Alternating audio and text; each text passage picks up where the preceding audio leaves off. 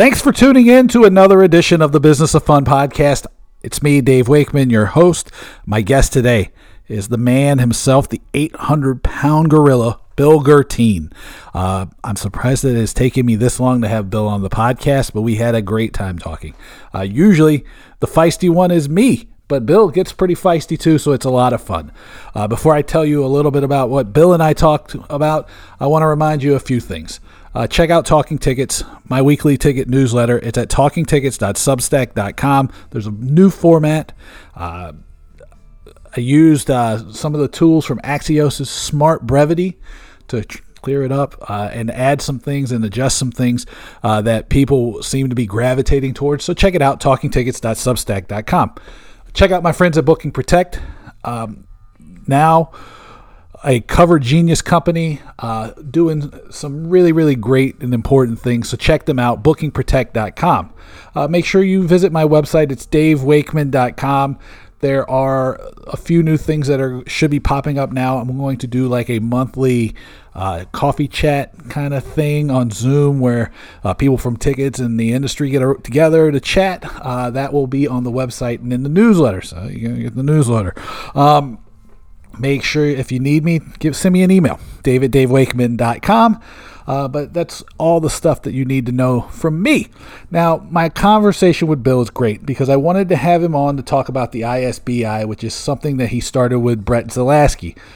We hear from Brett all the time, so I wanted to have Bill on. Uh, we talk about training in sports sales. We talk about the change in the business since the pandemic. Um, we talk about uh, some best practices around uh employee education. We talk about the use of video in training. We talk about the cost of bad hiring practices. Uh, we talk about some of the processes involved in selling successfully. We talk about continuous improvement. We talk about profitability. Uh, we talk about um, you know the difference between marketing and sales. Uh, Bill gets a little feisty. So do I. We talk about market research. I mean, we hit like a really, really a lot of stuff. Uh, If you don't know Bill, Bill's great, and it was awesome to have Bill finally on the podcast. So I'm going to turn this over to me and Bill Guertin. Uh, oh, wow. So I captured uh, the eight hundred pound gorilla himself, Bill Guertin, for the uh, uh, conversation today. Uh, this is awesome, Bill. This is like, well, I don't even know how we've avoided this so far. This is awesome. Yeah, I don't know either, but uh, I'm glad that you got me out of captivity and uh, and were able to, to get me into the, the podcast. So thanks for the invite. Oh, absolutely. We're gonna we'll, we'll use like tons and tons of like caged and captured metaphors. It's gonna be awful. This is, this is totally going nowhere good. Um, but thank you for doing this. This is um this is fun um because. I really admire the work that you guys have been doing with the I S B I, uh, you and Brett Zelaski. Um, you know, I mean, just in general, I think the world of both of you guys. So, um, but I wanted to bring this on, uh, bring you on today um, because Brett comes on. He just like sort of wedges himself in from time to time anyway. Uh, it, and I hadn't talked to you for this setting um, because I wanted to highlight some of the stuff. Um, can you give everybody a little overview of what you're up to right now? Yeah, well, for those who don't know, I, I have been a sales trainer uh, specifically for the ticket sales departments of pro sports teams for almost twenty years now. Uh, in two thousand sixteen, started a virtual training company, seeing that the world was somewhat going digital at that time so that I could actually be in more than one place at one time, and created training modules specifically designed in a micro-learning sense. This is a scientific way in which people are training now. Some of the best companies in the world are finding that long form training is really giving way to short bursts of information that's needed at the moment so that you can apply it right away. And so we applied the science-based technology to this product. And lo and behold, what we found is that it actually works really, really well. And so not only have we created three different levels of ticket sales, but we've now created more things in customer service and in sponsorship sales and in social media. And we've even expanded now to include positive mental health and active shooter situation things, and uh, the the way in which to uh, incorporate esports and gaming into a stick and ball organization. So it's we've really come full circle, eleven different programs now, and we're adding to that each year. So it, it's really found its niche in, uh, in the world of training uh, in a very real sense. And we've had over one hundred teams participate in it. Well, that's pretty pretty great.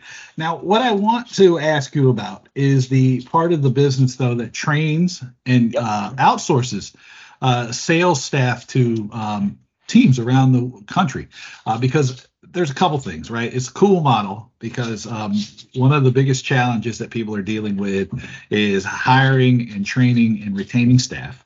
Uh, number two, which is like, for me, is like you guys, you guys are giving people opportunities that might not necessarily have opportunities. Uh, and what's even more exciting is that there's so many examples of these people thriving. And I think that's amazing. Uh, so can you tell me a little bit about that stuff? Sure. We two years ago, when everything had shut down for sports, many, many people were being laid off, particularly in the ticket sales side. If there are no live sports being played, there are no tickets sold. And even when they started playing live sports, it was to empty stadiums. And so we were literally out of business in the training side. But we had an asset to use, and that was the training that we had created. And so it was really Brett that began the concept of rent a rep. So what we did was, after careful thought, we ended up hiring several dozen of the people that had been let go from ticket sales staffs around the country.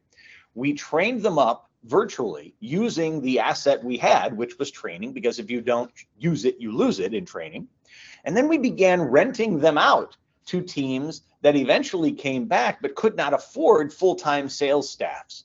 And so for a brief ninety-day period of time, the teams would have this group of salespeople that were calling virtually from their homes, from anywhere in the country, to those teams' tickets, uh, to the to those people that we had in their their lead list. And so uh, it has become incredibly successful. We did not start out as a an entity that would be humanitarian in nature, but it really ended up being that way. A lot of the people that were let go were really devastated by that, and by bringing them together in this training mes- uh, mechanism, they all felt like they were going through something together, almost like a, you know, friends in Vietnam or something.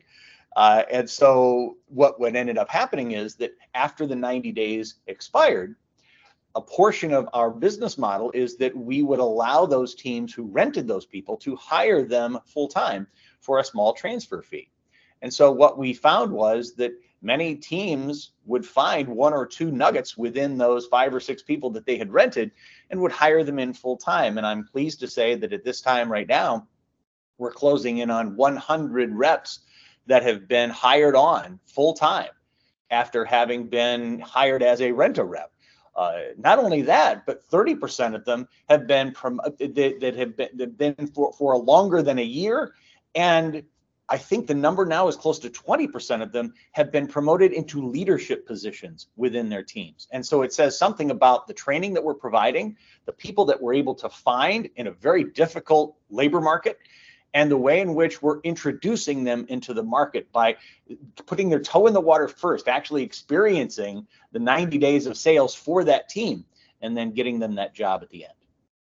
Yeah, it, it reminds me a little bit like the way everything's virtual and the way that it, you don't have to be in the market. It reminds me of our mutual friend, Troy Kirby's idea of the rockstar sales agent, uh, yeah. has really come to life. Uh, Troy, a man before his time. Uh, so, yeah. um, so um, nearly one hundred people have been placed with teams. Yep. thirty percent of them have been there for over or over a year, and then twenty percent yep. are in leadership. Yeah. Uh, I know you you say that like part of it is the training and part of it is um, the quality. Um, What else? You know, why why exactly are you having such success? Like, I, you know, I understand, I understand this, but like, I want to try to teach people how to make it a little more like that so they can apply it in their own organizations, um, because, you know, or just call Bill and Brett. That's we would prefer that. But if indeed you're looking for the secret sauce, the, the one that really stands out to me that we've been able to move toward perfection. We're by no means perfecting anything with human people. I mean, it's because we're human. But we have found some places in which other teams may not look very closely and have given people a chance. You know, we've seen people with resumes that have holes in them, time, periods of time that really aren't explainable, or if they are explainable, it's not very savory, perhaps. uh, or it's something that they're a little embarrassed to talk about. They had to take care of a sick parent or something like that, where someone might not give them a little bit more credit to be able to be a, a productive member of their sales team. Uh, there have been others in different industries that have decided during the pandemic that I hate what I do. I want to change my life. This is what I want to do now. And they wouldn't have necessarily the sales background or the penchant for sports. And it just didn't fit from a, a sports team's perspective. We've had people in our group that have been turned down literally dozens of times by teams looking to for them to be involved. We've had some folks that have been fifty fifty raffle sellers for multiple teams in a market, but no one was willing to hire that person full time in the sales capacity. So they had all kinds of experience. They had, more importantly, the desire to be in the marketplace. And for some reason, these teams just didn't look at this individual as somebody that they wanted to pursue or to grow. And that may be it more than anything else, Dave. It's, it takes time to nurture and to bring someone up when they hire them. You know, it isn't just, yeah. you know, you get them right out of the box and they can sell automatically. I mean, there's some work and time and effort that sometimes is, it takes to bring people up to speed. And frankly, some teams don't have the stomach for it or the personnel to be able to do it. We've taken that step out. We'll take very few people will come with us and we say, no, no, no, it really isn't a good fit for you. We'll take most anybody in our groups that we start with. And it doesn't mean that we don't have some filters, we certainly do, but we have much broader basis from which to choose our people that we start in with us. And then we start in with a three-week, pretty intense training program from their homes. And we start each of our groups, and then they start every three weeks or so, these seventy-five to one hundred people in this cohort that starts out with Brett and many of our other trainers on staff to be able to find out what they're made of. Now, some people from the very beginning discover that it's not LeBron stepping out of the limo that they get to meet. And so all of a sudden it's not a cool thing for them. And so they'll drop out right away. And so a good percentage, though, will stay. And for those who have the gumption to stay, and we see that, we will spend more time with them.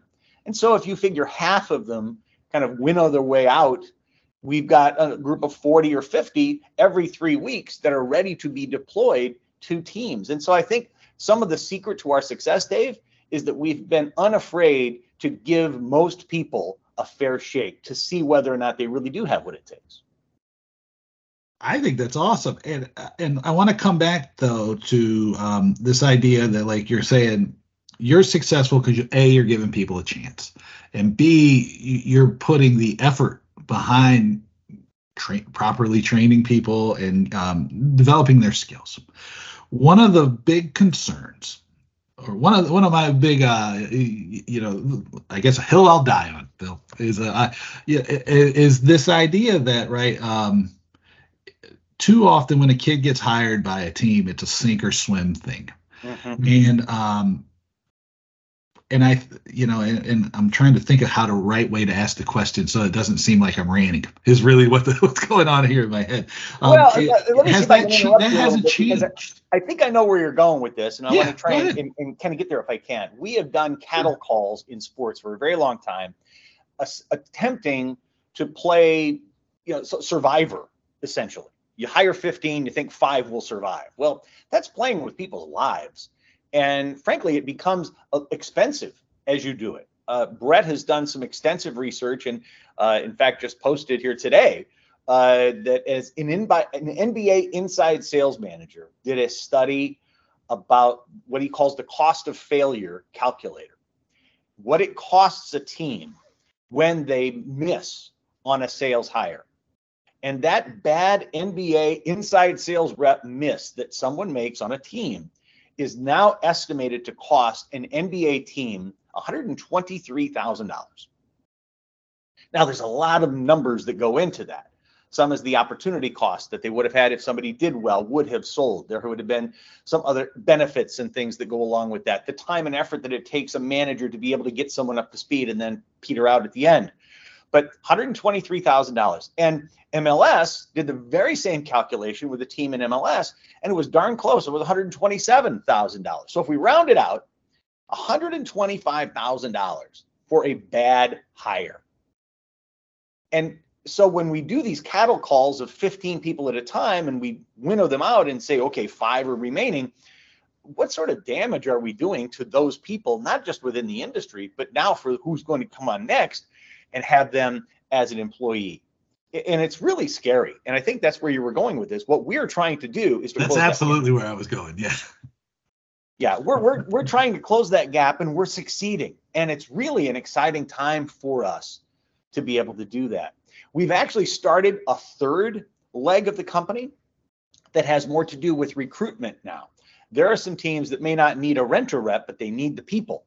And so we have a, it, literally it's a membership-based program whereby these people that have been trained and have been on ninety-day assignments are now allowed to be then hired by other teams in this pool that we have. And we have an exclusive website that has all of their bios and their information, and members can go to that site, look to see who they would like to interview, and then arrange for, with our staff to be able to have that interview take place.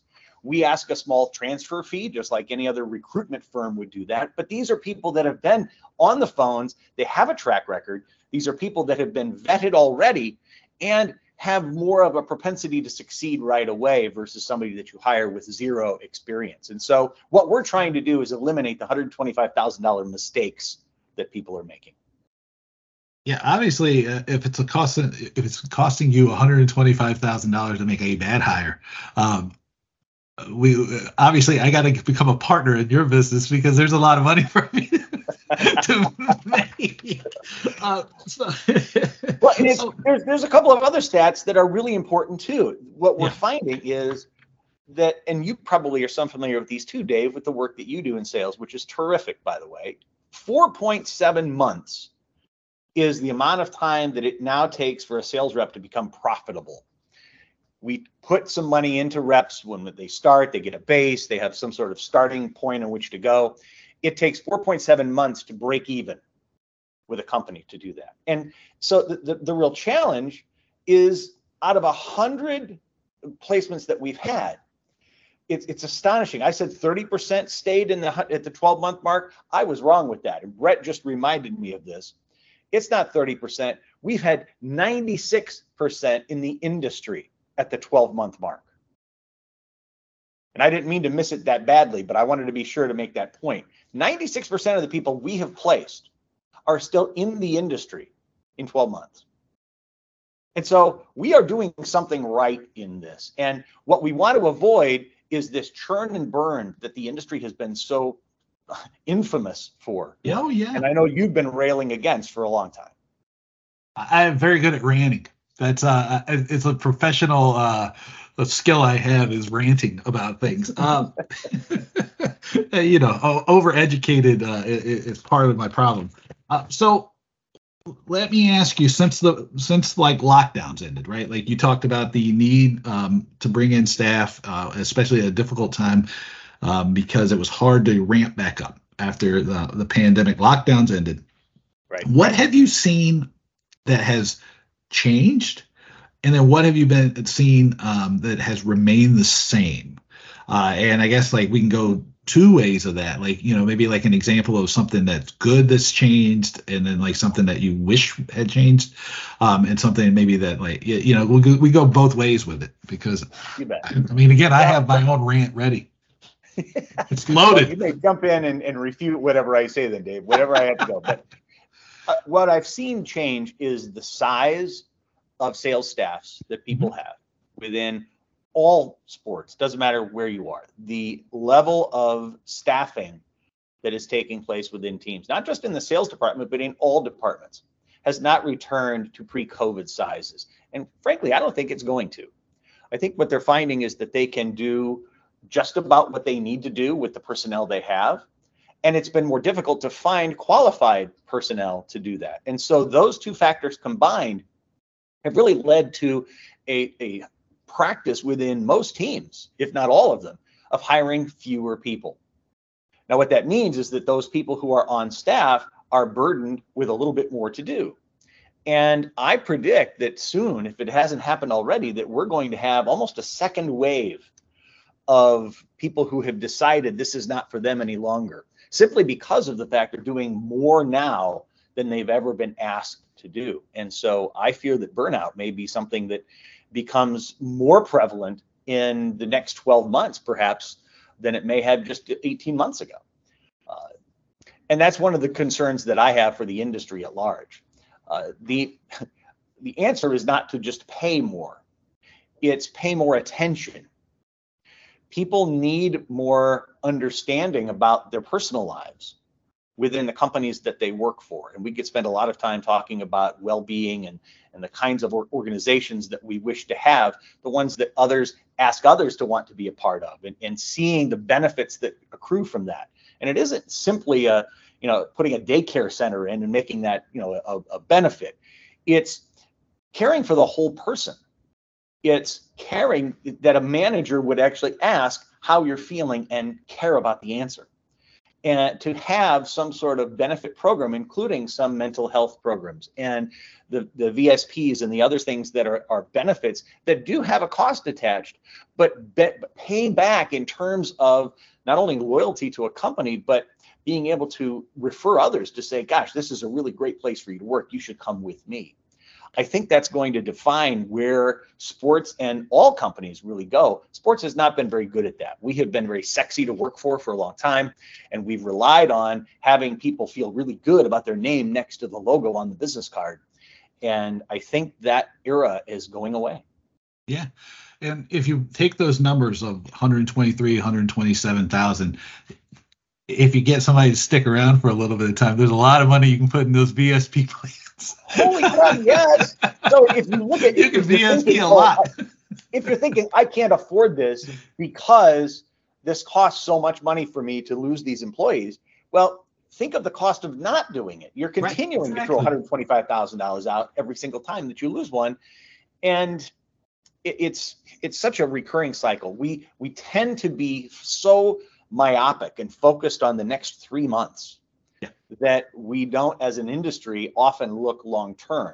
And there are certainly a few exceptions, and I don't wish to throw all of sports under the bus. There are some organizations that I'm not specifically aware of for our conversation that are doing things right, that are seeing benefits mm-hmm. in creating more of a holistic approach to the people that they employ, but it's mm-hmm. far in the min- minority right now. Yeah, and I I know a couple of examples, but uh, um, you know we we we we can talk about them not on a broadcast here. Um, but you talked about the burnout and the second wave of uh, people kind of like just you know being frazzled and getting out of here. Um, which brings me up to the question, you know, and this is definitely where the Dave rant comes into play is um, the need to phone crush, you know, and phone crushing. Um, Because you know you you you are um, definitely playing to the crowd here when you're talking about the work I do and how good it was. So thank you. I will always take the compliment. Uh, but what but the challenge I have, and I'm curious about like how you're dealing with it or what you're seeing, is this idea though that like you can just brute force sales for sports tickets. And that usually leads to phone crushing. And I still have photos that people send me where like a soccer team has called them thirty-six times in a week. Um, and I, you know, and I guess how much of that is still the same and how much it, it, that you've seen, is it different? Because people, they, they tell me, oh, we've, we've definitely changed. And then I see in practice, I go, nothing has changed. So I want to know from you because of all how close you are to doing this daily. How much of it's changed and how much of it's still, unfortunately, the same? Well, there certainly is some of the same. And I'm sad to say that there are some just pounding of the phones that take place on a regular basis. What we're learning is that a mix of media is becoming far more effective at selling tickets, whether it be a combination of phone and email and text and uh, sometimes WhatsApp and some other social media channels that people have preferred to communicate with. What's really required now, in my opinion, is to find out customer by customer how they prefer to be communicated with. And that becomes one of the more critical questions in the customer service side and being able to maintain a positive relationship with a client. How do they prefer to be communicated with? And to find that out, and then to actually listen to what they say. You know, if they say, I would love to have you text me, and then to follow up with five phone calls is not a good strategy. So we believe that there's a combination of factors that's going into this, one of which is the, the stark realization for some that a good C R M system is not simply a luxury anymore, it is a necessity. Whether you choose to do it with, on the cheap with some freebies, or those who have you know, smaller platforms, or to Salesforce and some of the very larger Microsoft Dynamics, a C R M platform is essential to having a good, solid customer relationship management moving forward. Excel spreadsheets are still being used by a percentage of teams out there. And I think when you look at that haphazard method that people are using, and uh, Dave, you and I are laughing about this, but it, it's happening. You've seen it. Yeah, I know you have. Of course. I know. I've seen it. I have seen it this week. And it's The, the, the concern, of course, of theirs is, oh my gosh, C R Ms are so expensive and they're so complicated, and I have to get people to use them. Yeah. How much does it cost not to do it? Is the the the, oppor- the lost opportunity cost of not having a C R M is enormous. And for teams that are just starting, my suggestion is begin with the C R M. Make that your foundation, not just for your sales staff or your service team and all the others that communicate with your people. So that a database and an understanding and a, and a realization of the fact that these are real people too, and they have lives, and you're gathering information about them so that you can serve them best in the future is critical going forward. And what I see is a direct correlation between those who don't do a really good job of data management and those customers who feel harassed mm-hmm. by people because it's a haphazard system that they're trying to sell tickets by. So the more organized you can be using a good C R M, and the more, more diligent you can be in using it, the better off a team will be with its relationships with the people they serve. All right. You've opened up a big door for me. Here. Thank you, Bill. Um, you bet. But the, so you talk about, so there's a formula that I use first to go back to what you you said you found, because I found this years ago through marketing, right? Like, you know, um, and it's A plus B is greater than two A or two B. And all that means is that, like, if you combined uh, outreach methods, right? So, like, you know, because a lot of the stuff I'm doing is like brand management type stuff. You know, if you send out like uh, a T V ad with a radio ad, that's more effective than just doubling down on radio or T V. Um, you know, and when it's sales, we're talking about, like, if you couple a phone call with like a direct mail piece or a text mm-hmm. or anything like in-person thing, it's more effective. So that is like, um, absolutely great to hear that, like, you guys are seeing this play out, because it means that I don't have to update my model. Thank you. Um, but customer by customer, right? Understanding this thing customer by customer. Um, first question here is, like, are people talking to their fans and their customers more than they have in the past? Because, again, that's one of those things that people say, oh, we're talking to them, but I but they're not. I mean, I, I again, because I see that, I go, well, where's the research? Where's the documentation? Because if you're not tracking the stuff. I, I'm going to go back to their definition of what talking means, because if they are using the definition of talking as talking at their customers, they're doing excellent. They may feel as though they're doing a great job. But it's talking to the customers in a two-way dialogue that may be lacking. Certainly, they can push out all kinds of pieces for their benefit, you know, the highlights from the last game and and all the other things about it, mm-hmm. the latest player changes or whatever's going on, and they feel like that's communicating. But if you're not getting something back from your customer base, if you're not engaging in some way with them in two-way dialogue, then I would not call that t- talking to my customers. Uh, that's it's literally just pushing out data yeah. in certain forms, and it might be uh, consumed, which is great, but if there's nothing that's coming back to you, well, you don't have that relationship, in my opinion. And it comes to, I guess where where I see it come show up too is like, on, yes, there's a lot of uh, blurting, there's vomiting of information out. Yeah. Um, there's not a lot of listening that goes on, and then what you ha- what what you find out is that what the customer values is entirely different than what people are talking about from the team side. And where I really see this happen so often, and this is like part of well, there's like a lot I have here, Bill. I got a lot. Um, where it really is dangerous, right? And it's really dangerous is in the premium sales part, because a lot of times, like, you have a lot of young sales reps who don't have a lot of uh, ex- business experience or business acumen. And when I'm talking with like a lot of the corporate buyers and a lot of the corporations, their frustration uh, comes out in a couple forms. The first one is that like they feel like they have to train the rep to service them. And it's frustrating because their their rep probably changes every year or two. So they're pissed off about that. Uh, the second one is like in making the offer and talking about what they get, the benefit from being a partner of the team in the premium seat. It's irrelevant to them because they don't like the kids don't, and it's not their fault. They just, they don't have the experience. They don't understand what, they can't see it from, like you talked about, like understanding the value through the eyes of the customer. And then the third thing is, is like what the teams think is premium is not usually what the premium buyer considers premium. Um, so I, after that rant, I, I even forgot uh, where it's going, but um, so my, I guess my thing about this is, is like going, are you seeing the teams use their ability to research the market better?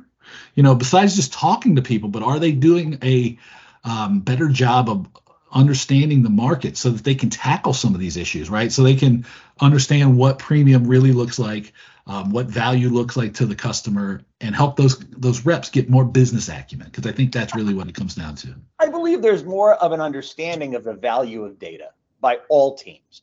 I have seen data departments, or the fan analytics team, if you will, grow exponentially in the industry, uh, where there, a team might have a single person or two people on staff to be able to help them call the leads that they should call or somehow understand how they should serve the fans better. I see there was five or six people in that department now. So obviously people are taking it seriously.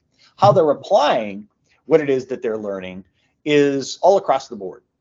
And much of it has to do with, once you have the information, the, the communication of that by these young reps to that customer still becomes an issue because of just what you said, Dave. We're working with younger individuals who don't have the maturity to understand the application, especially in the premium space, for a customer that's spending six figures or more for a suite, and how to accurately and adequately use that to build their business. It's really more of a, a caretaker sort of a, a relationship than it is uh, someone to help them maximize their investment.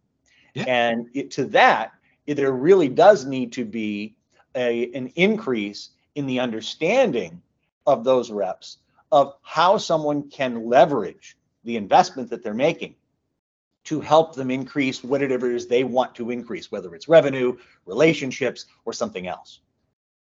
No, that's, I think it's good. And when there is a, a higher use of data, there's a more awareness.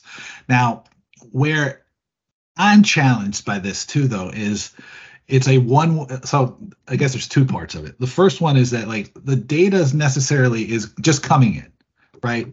And I had, and then it, the, people consider it absolute. So those are the two things. And my issue is with this idea that like, people are using all this data. They get the data, like, you know, every, I get this one all the time. Oh, well, X League sends us this data on Mondays, and we have all of the data for, so we can compare ourselves to everybody. So you want to be average. No, that's garbage.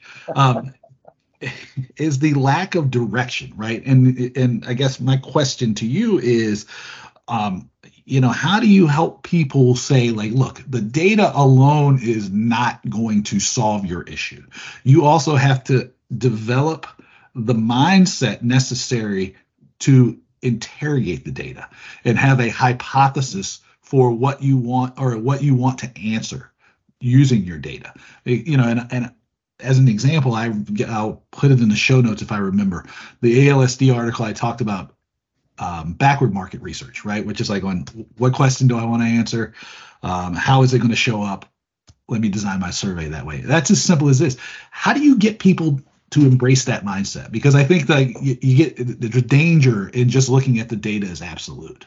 Like, it can't be wrong. Like, you know, it's, the data says this, but like, it's really like contextual whether the data says anything at all. Well, it's people are getting more and more data conscious, but it's the application of that data that I think is deficient in many cases. It's, as you said, you've got this stuff, but how are you actually using it and applying it in a sense that makes sense? I don't, you know, there are so many me- people who lead departments and have this bridge that's necessary between their fan analytics and their marketing and sales departments, that there has to be some sort of understanding of each other's business in order for the group to accurately decide what to do and what the data is actually saying. Just because someone's not going to a certain concession stand doesn't necessarily mean that the food is lousy. It may be in a horrible location. It may be uh, they're in a space that uh, has the, either the longest lines or takes the longest to be able to do. It's being able to apply that data and actually do some observing at the same time that I think most teams are finding most effective. You see the data and you say, okay, what's happening there? And to actually then observe in real time what is happening either during game days or in, in other ways, to be able to interpret that with your own eyes, to be able to then say, okay, now I see what's going on. Now I know why the data is coming back this way. Let's move in this direction. And I think that that's probably the missing piece right now, Dave, is the ability to accurately interpret all of this fire hose of data we now have into actionable things that will help us move forward. Right. And the way you described it, it brings it back to one of the um, things that I try to encourage people to do. More, I don't know how many times a day I tell people to do this, or and on a week, it's got to be in the hundreds. Um, but is go out and, quote unquote, shop a game like a fan, which you go through the whole process like you, you would like. So, no, you know, if you're the team president, you can still do it, because most of the time the ushers and the people who are, they don't know who you are. Nobody cares, um, you know, and go through and understand it, because I guarantee you that if you had to go through and deal with the parking and like the lines and everything the same way a regular fan does, the way you expect a fan to do it, it would change your view of the experience one hundred eighty degrees, you know, because you're going to find out, like, there's a lot of stuff, right? Like the purchase path of getting the ticket, you're going to be like going, I'm not standing for this anymore. There shouldn't be eight clicks, because when on, I go to Amazon, I can buy one click.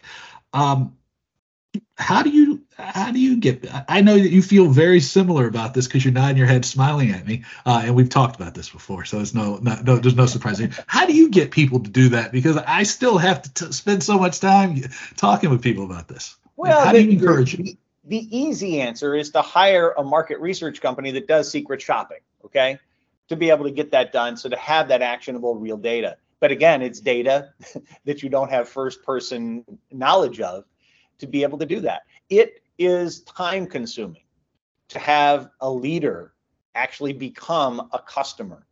It takes time out of what you might normally do, but it is that time that allows you to move forward in actionable ways. It doesn't have to be the leader of the organization. It could be someone else on their team.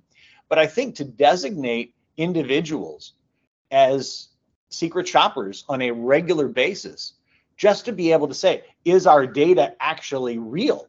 Yeah. Does the, what we're seeing actually reflect the experiences that people are having? I think is critical in order to fully understand how to act on the data you have and the experience you saw and felt. And I, I think without that sort of firsthand experience, I think your data is incomplete. Oh, I absolutely, I believe, um, and I'll ask you this one, you know, when you're, because I, I think we're both on the same page about this data and how the, how the, the sort of what we would define as a proper way of approaching it. You know, so I'm curious to you is like going, how do you, you know, how do you show that to people, right? Because I and I'll and my strat, my thing is like going, hey, look, you got to start with these small things, right? Like you understand, like maybe I walk around the arena, maybe I walk around the ballpark, maybe I talk to a a, a ticket holder, right? And then I go and do my focus groups, and then I do the big stuff, right? Um, and, and a lot of times that seems people um, they struggle with it, right? Because I think, and I think it's because of all this overwhelming amount of data now that we have, and they think, oh, the ticket, the tickets are coming through.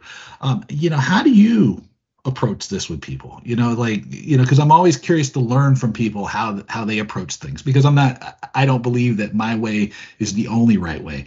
Um, I believe that there's like a lot of different ways to approach these things. So, uh, you know, how do you approach getting people to understand, you know, to get to that point where they go, hey, I need to connect the data with the experience to make sure everything looks right?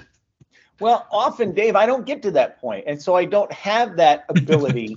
I, I don't get to talk to those people. They they don't ask me for that expertise often.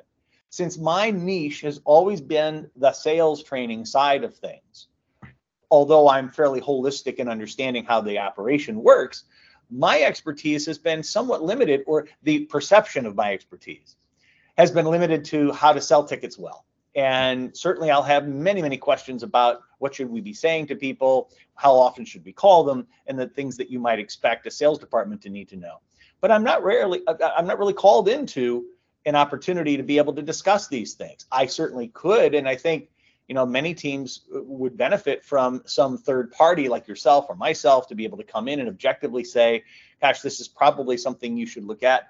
But I think often, Uh, there's a little bit of protectionism that goes on. And frankly, if I were them, I might feel the same way. Who does this guy, you know, what does he know? Uh, you know, this is my job, and, and I'm kind of doing a little bit of protectionism here, I suppose, maybe self-preservation, uh, maybe a little nervous about what you might find, that maybe my job is irrelevant, or am I not doing it quite right, or I'm really sold in one of the methods that we're using and you're going to tell me it's all wet. So I think there's some fear that goes on with, with people either not asking what's wrong, or perhaps worried about what the answer might be.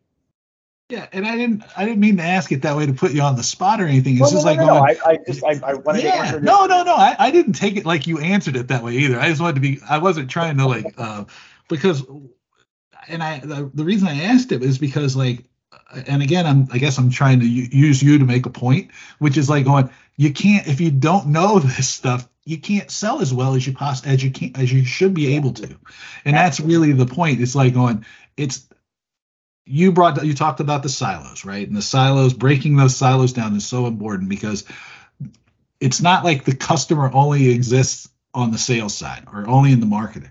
The customer doesn't care. The customer exists inside the business, and your job is to keep a fan, is to create and keep a fan. Right, and keep them coming back over and over and over again. And so if you are operating from a lot of these limiting mindsets, right? So like you talked about, like the success you've had is because you've opened up your ability to reach a different audience and a different group of salespeople who may not have a traditional background. They may be a little right. further down the road in their career, right? And you've highlighted the ability of the success of training people in a different way, right? Because historically, um, the training session will come in, they'll call Bill, they'll call Brett, they'll call Dave, uh, they'll call Kathy Burroughs, they'll call any of us, come in and we'll do a day. And then, and I've always been like going, let's build in some sort of follow-up, because I want to make sure that the application is there.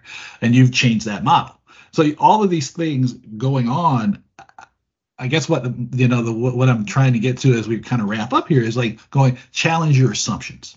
And, yeah. you know, and the question to you is like going, you know, if there was a call to action, besides the plugs we're about to do, is like, how would you encourage people to um, challenge their assumptions, to challenge the, the way things have always been, um, you know, and to look at this, um, the market and the world that they're dealing with, with a fresh set of eyes? Because I've got the data that shows that like habits have been interrupted. It takes about on average sixty-six days for a habit to change. And we, most of us spent a lo- lot longer uh, not being able to go to games and events, right? Um, you know, the, the um, data on people coming back to downtown urban centers.